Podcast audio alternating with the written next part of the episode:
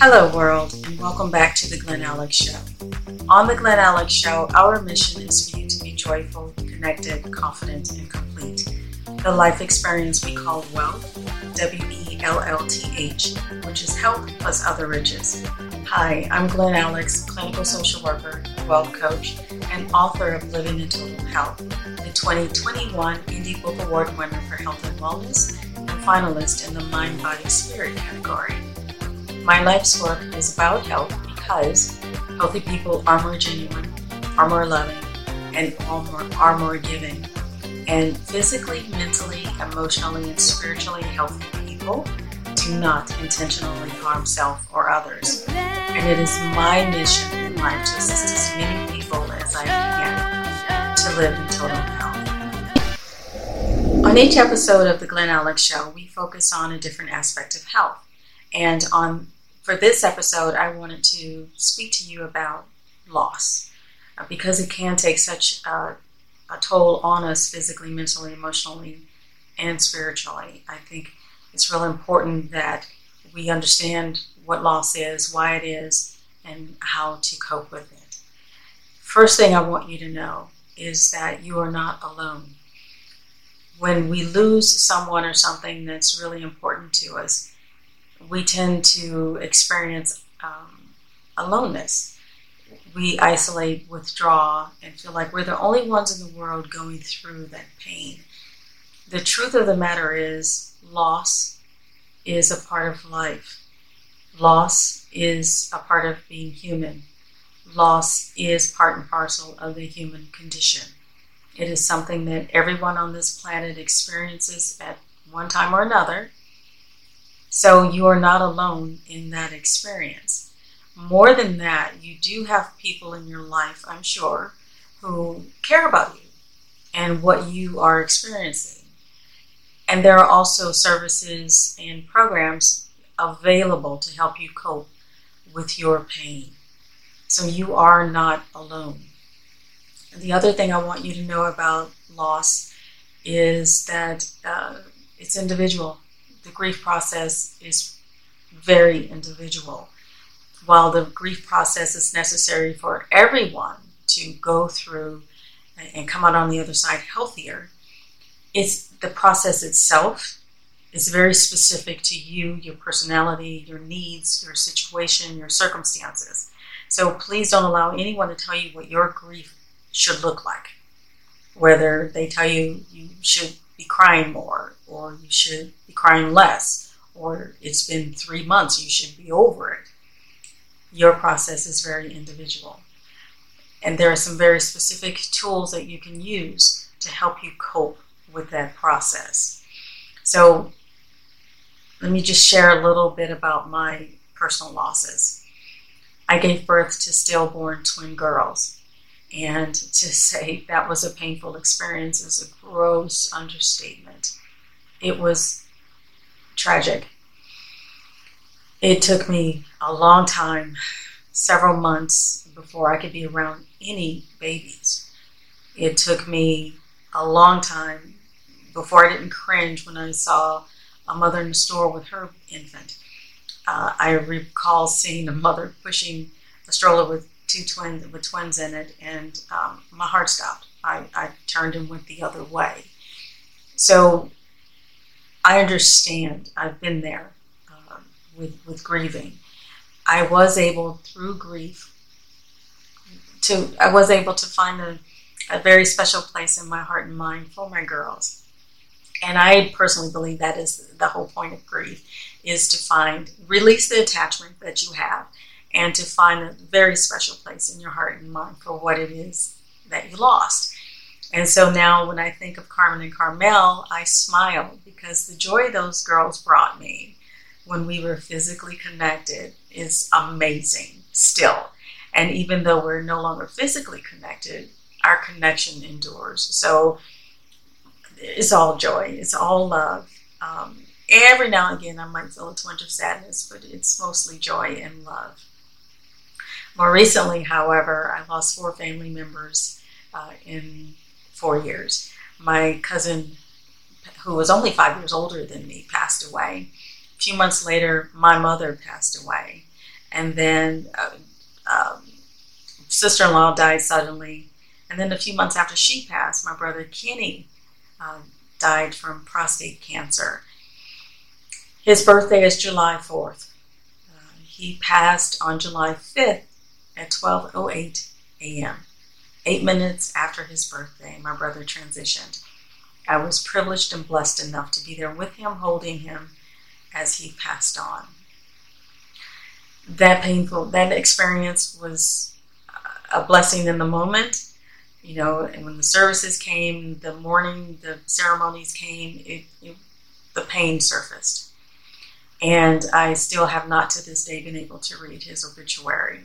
However, I have pictures around him all over my house. I have a mouse pad with him and his family on it. I have some very pleasant, joyful memories of him. I can even converse with family and friends about him without crying, without breaking down, and having joy. There are times, however, when grief will pop up and show you something. And this past 4th of July, for whatever reason, I was really missing Kenny, really missing him. So it was a rough, rough day. And it hasn't always been that way. Other 4th of Julys in previous years, my family and I were able to celebrate his life um, and, his, and celebrate him as a person. So just know that grief comes in waves. It's not a straight line. So a memory, something may trigger a memory that might bring up a twinge of sadness. It could bring up joy. It could bring up a feeling of love. So when those moments happen, just take a deep breath and allow them to to show up, show you what you need to see, and I promise they will move on. So I have gotten to a place where Kenny does have a very special place in my heart and in my mind. Now, a few months after he passed, though, were the most difficult for me. I fell into the deepest depression I have ever experienced. And I believe that that depression was so deep was because I didn't take the time to process or grieve emotionally for those four family members. I am a problem solver. My conscious mind was focused on taking care of whatever task at hand needed to be done, whether it was flying home to visit families, go to the hospital, connect with doctors or insurance or systems, you know, whatever needed to be done, I was focused on the task at hand. And the emotional baggage just accumulated, accumulated, and accumulated until Kenny's passing. Then it really overwhelmed me. It overwhelmed me. And when I say you are not alone, I mean that. I have four friends who just called me as they normally did, did not like what they heard in my voice at that time, and they took it upon themselves to support me.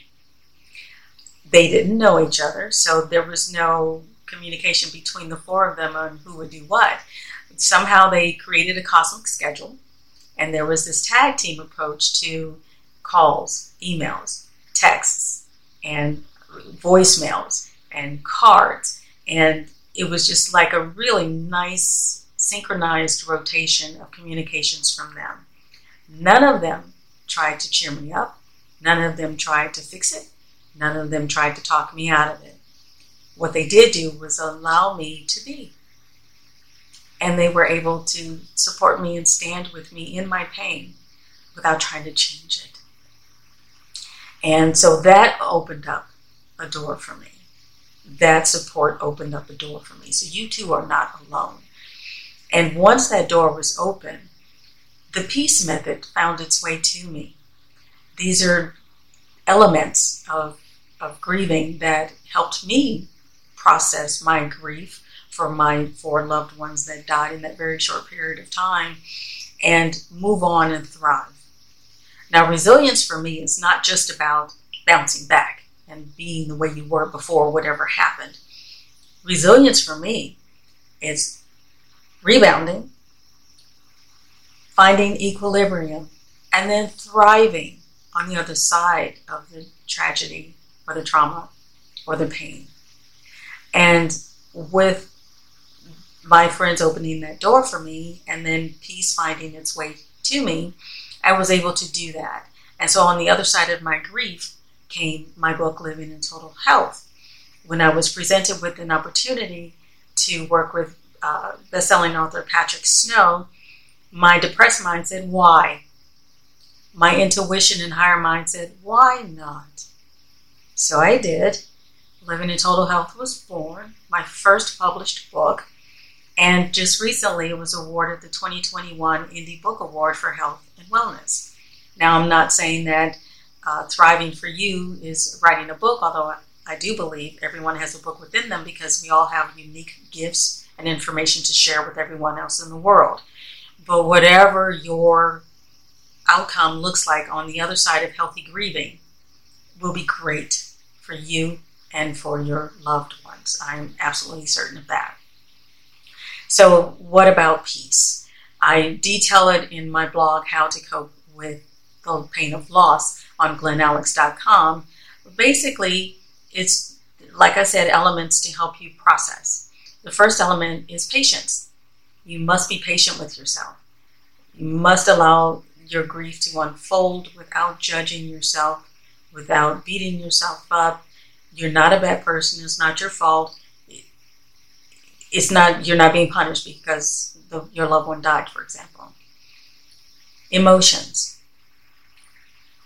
Grief will bring up the gamut of emotions: anger, sadness, fear, some love, some joy, you may even experience some guilt over the situation. You may get into some bargaining, you know, uh, exchanging your life for theirs or something like that.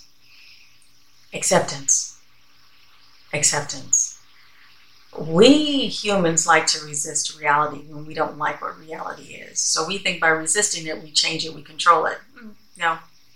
Reality is bigger than any one of us, and reality will win. So the sooner you accept reality, even though reality is painful, even though reality is challenging, even though reality is frustrating, it is what it is. So the moment you acknowledge that, a lot of stress will be lifted from you. It'll take a lot of pressure off because you there's so much energy tied into trying to control reality that it is harmful to ourselves. So acceptance. Containment. Contain your emotions, your grief process as much as you can. Again, the grief is going to show up in waves and sometimes randomly. However, as much as you can, you know, I don't want you crying on the freeway at 80 miles an hour. I don't want you passing out in uh, the grocery store because you're overwhelmed with grief. So if you can create and set up some time where you can allow yourself to feel what you feel when you feel it, that will help you in the grief process as well. And empathize. You must empathize with yourself. If you had a best friend going through something painful, I'm sure you would be loving, supportive, nurturing, comforting. If you can do that for your best friend, you absolutely can and need to do that for yourself. You need to be your own best friend when you're going through challenges. So, the peace method patience, emotions, acceptance, containment, and empathy will help you process your grief so you can be healthier on the other side of it. And again, for more details about the peace method, please read my blog, How to Cope with the Pain of Loss, on glenalex.com. And so, what I want you to walk away from this video, from this podcast with, is that grief is part of the human condition. Loss and death are a part of life. And you are capable of coping with it effectively and in the way that will make you healthy on the other side of it because the whole point of grief is to release your attachment to whatever it is you lost and to find a special place in your heart and mind. So let me add here that the attachment can be positive or negative. It could be the death of someone you love. It could be the death of someone you had a strained relationship with. It could be the death of someone you who abused you. Hate and loathing are just as much of an attachment as is love. So you must grieve to let go of that. You have to let go of that to move forward. So allow yourself to grieve. Reach out to loved ones, to reach out to the systems and programs in your community that will help you process that, or reach out to me for a complimentary 30 minute um, consultation to help guide you in, in whatever direction is the most appropriate for you. You can contact me at glen at glenalex.com or just through the website glenalex.com. And I, I wish you well.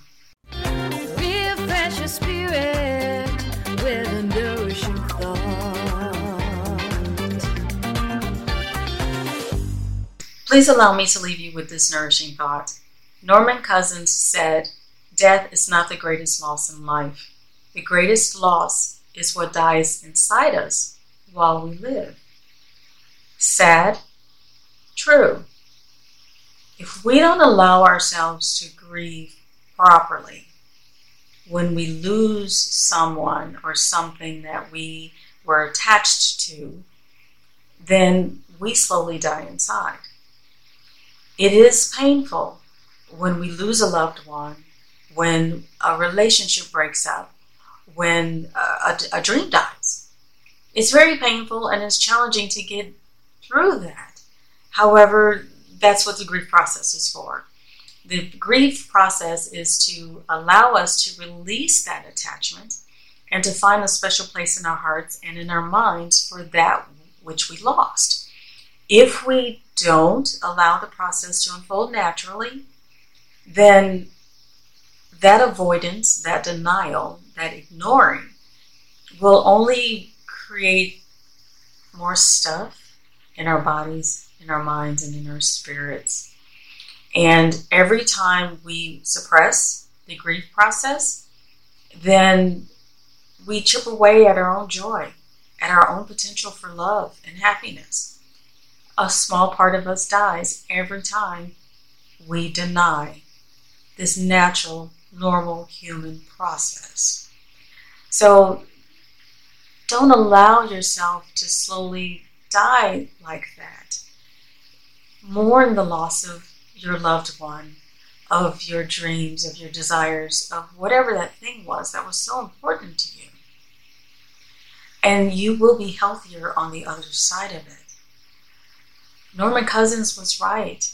The greatest loss is what dies inside of us while we live because I want to live in total health and I want to be alive every moment that I can.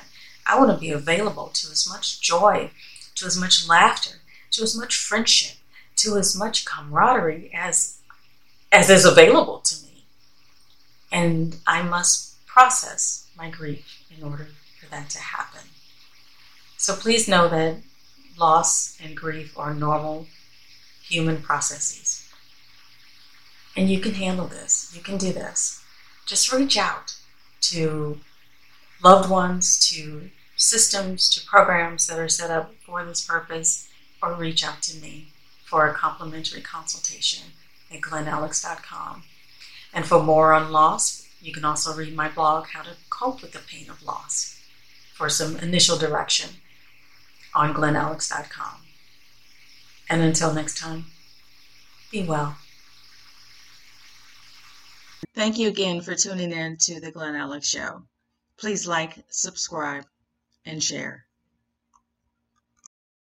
Your health